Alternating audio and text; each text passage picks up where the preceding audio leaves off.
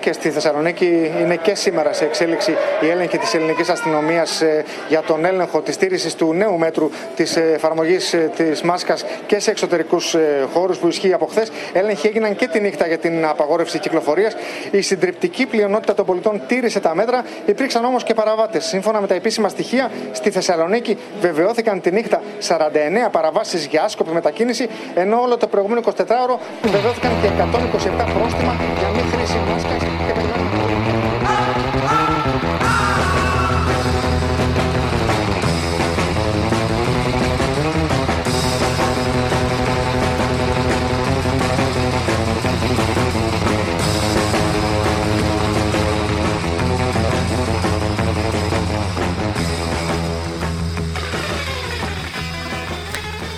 Αν η απαγόρευση της άσκοπης μετακίνησης ήταν ένα και από τα δικά σας δύσκολα στη διάρκεια της καραντίνας, αν και εσείς αισθανθήκατε τότε έντονα την παρόρμηση να παρανομήσετε, αν δεν μπορούσατε να διανοηθείτε πώς μπορεί η άσκοπη μετακίνηση να απαγορεύεται δια νόμου, τότε αυτό το επεισόδιο είναι για σας.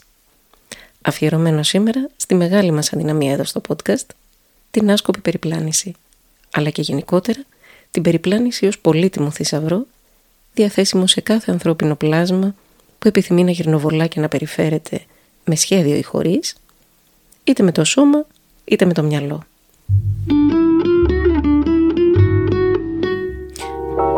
Είμαι η Χαριτίνη Καρά και ακούτε τους θησαυρούς στο τσεπάκι. Ένα podcast για την επιστροφή του βλέμματος στη μαγεία των μικρών καθημερινών πραγμάτων, για την όξυνση των αισθήσεων, για την επανασύνδεση με την ομορφιά και τη χαρά της ζωής, μέσα από τον πλούτο που είναι πάντα εκεί δίπλα μας και εμείς αμελούμε να τον αγγίξουμε.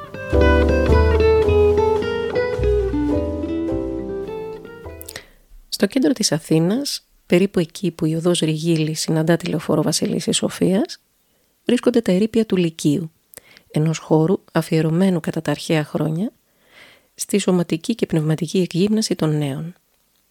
Εκεί φαίνεται πως το 335 π.Χ.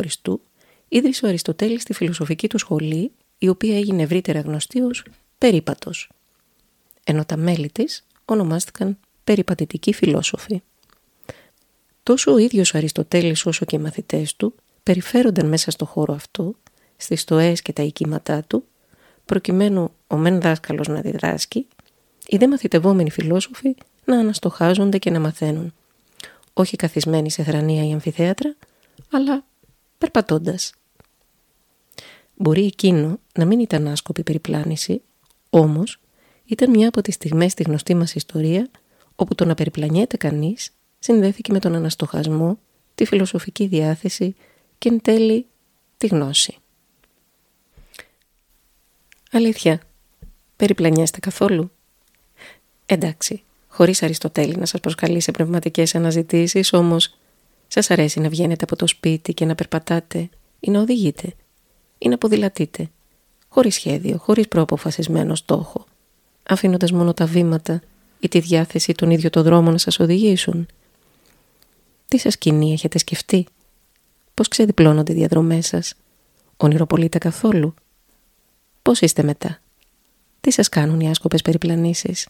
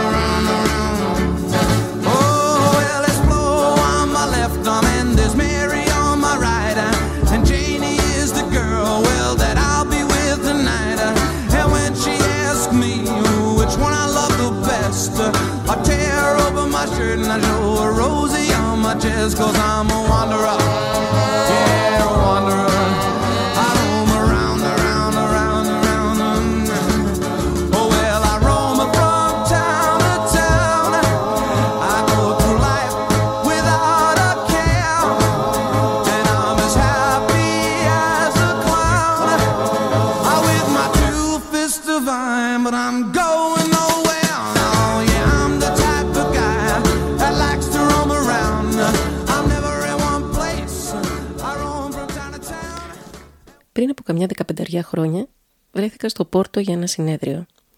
Στο ξεκίνημά του, οι διοργανωτές μας είχαν συστήσει να κάνουμε τη βόλτα ως το σημείο που το μεγάλο ποτάμι της πόλης συναντά τη θάλασσα. Να σημειώσω εδώ ότι αυτοί, όπως και άλλες πληροφορίες για τα αξιοθέατα της πόλης, εξαφανίστηκαν από την άμεση μνήμη μου. Λίγα λεπτά αργότερα δεν θυμόμουν τίποτε από όλα αυτά. Μερικές μέρες μετά, με το κεφάλι θολό από τις απανοτές διαλέξεις, άρχισα να περιφέρομαι στην πόλη χωρίς σκοπό και χωρίς ταξιδιωτικό οδηγό επίσης. Τα βήματά μου με οδήγησαν στη θάλασσα. Είναι αλήθεια συχνά τα δικά μου βήματα με οδηγούν στη θάλασσα και συγκεκριμένα σε εκείνο το μαγικό σημείο που συναντιέται με το ποτάμι. Ομολογώ ότι δεν είχα καθόλου συνειδητοποιήσει μέχρι εκείνη την ώρα ότι η θάλασσα δεν ήταν μια παραλία τύπου πλατής γελοσύφνου ή μάναγρος χείου, ήταν ο βόρειος Ατλαντικός ωκεανός. Θυμάμαι ακόμη ότι έμεινα να τον κοιτάζω με δέος, μια τεράστια αχανής υδάτινη έκταση, ένας βρυχυθμός από τα πελώρια κύματα που άφριζαν απειλητικά και απέναντι μόνο ορίζοντας, μόνο ορίζοντας, τίποτε άλλο. Ούτω κορφοσδίνα, ούτω φαροστάδε, τίποτα.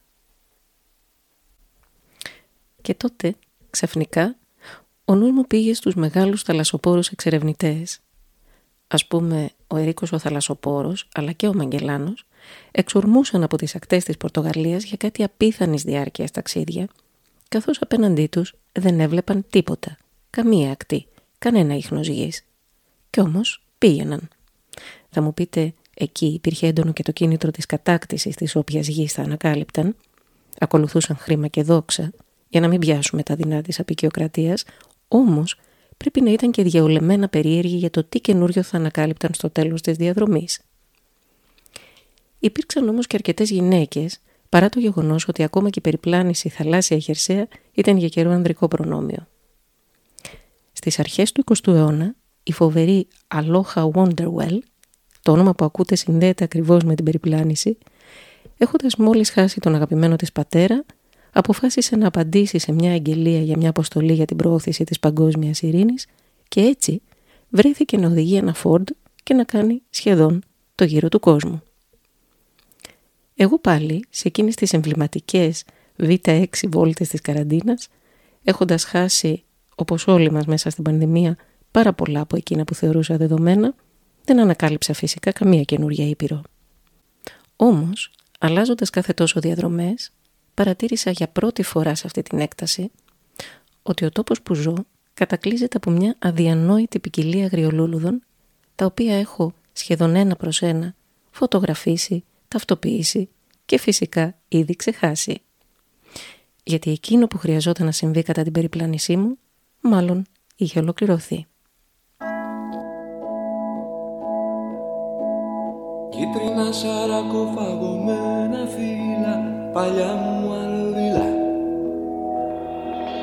με τις φυσαρμόνικα στα πρίμα μπάσα τροφή κι ανάσα Άκρη άκρη παίρνω τις γραμμές του τρένου κυνηγημένος. Τυλιγμένος στην καφέ μου καμπαρτίνα Αχ αυτή η Αθήνα. Έχει κάτι νύχτες που κολλάνε οι δείχτες. Κι όλη η πόλη μοιάζει ρεύμα που τεινάζει κρέμε τη ζωή μας επικεφαλίδα πρώτη σελίδα Στο έργο του Γάλλου ποιητή Σάρλ Μποντλέρ στις αρχές του 19ου αιώνα εμφανίζεται για πρώτη φορά η φιγούρα του Φλανέρ. Παρεμπιπτόντως, αν ψάξετε την ελληνική μετάφραση στο Google, το πρώτο που σας δίνει είναι τεμπέλης. Όμως, τόσο για τον Μποντλέρ, όσο και στη συνέχεια για τον Βάλτερ Μπένιαμιν, το γερμανό φιλόσοφο και δοκιμιογράφο που ασχολήθηκε εκτεταμένα με το έργο του Μποντλέρ, ο Φλανέρ αντιπροσωπεύει το δανδύαστό, τον κάπως αργόσχολο περιπατητή που περιφερόταν στους δρόμους και τις στοές του Παρισιού, αφού γραζόμενο στη νέα πραγματικότητα της ζωής στην πόλη που τότε άλλαζε ραγδαία. Διαβάζω σε ένα ωραίο άρθρο του Banal Magazine. Ο Φλανέρ του Μπένιαμιν ήταν ο περιπατητής παρατηρητής που επιδιδόταν σε αστικές περιπλανήσεις με εξερευνητική ματιά και διάθεση.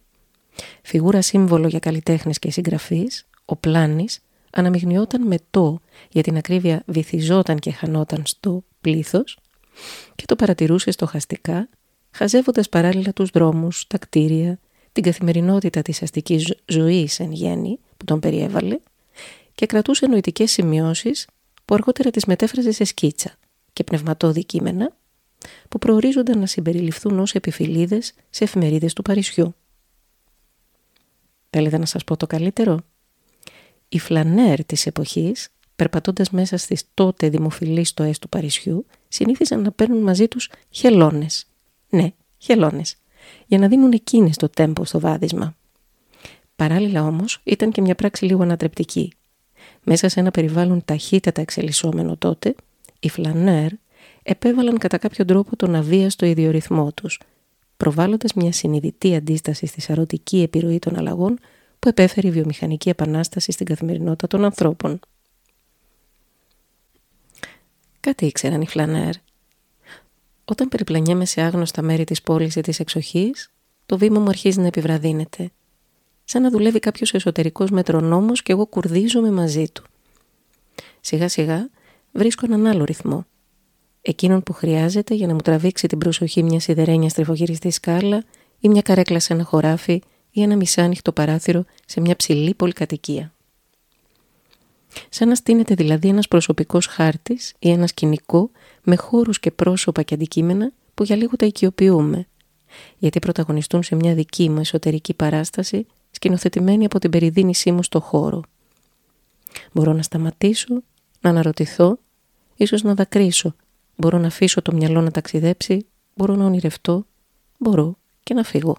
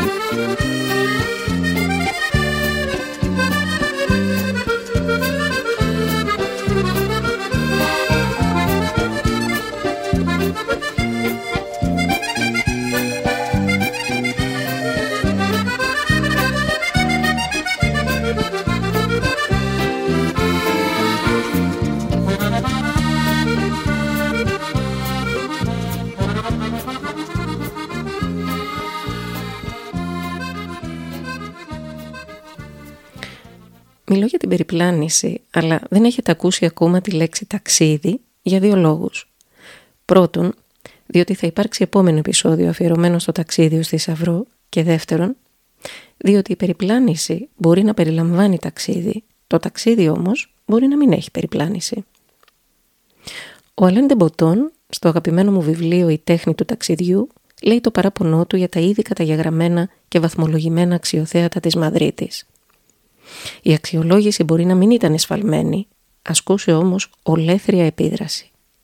Στα σημεία που εγκομιάζονταν από τους ταξιδιωτικούς οδηγούς, ο επισκέπτης ένιωθε την πίεση να ενστερνιστεί το ζήλο των έγκυρων πηγών.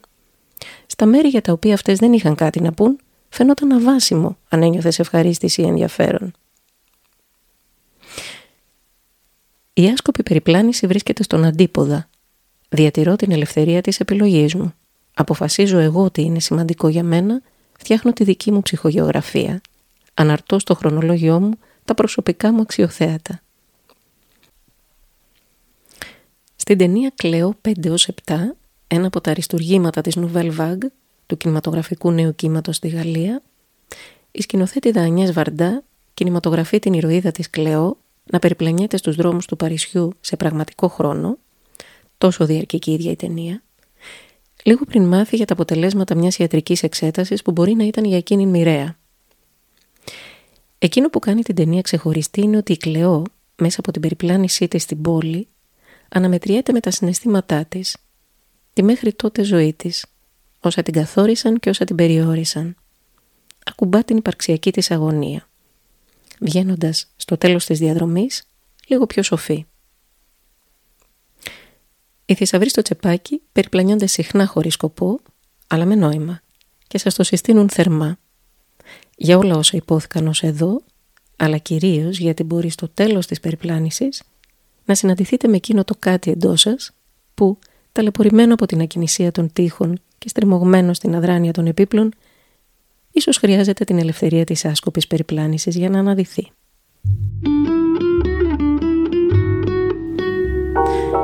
Το σημερινό επεισόδιο έφτασε στο τέλος του. Μείνετε συντονισμένες και συντονισμένοι γιατί και ο επόμενος θησαυρός είναι πιο κοντά σας από ό,τι νομίζετε.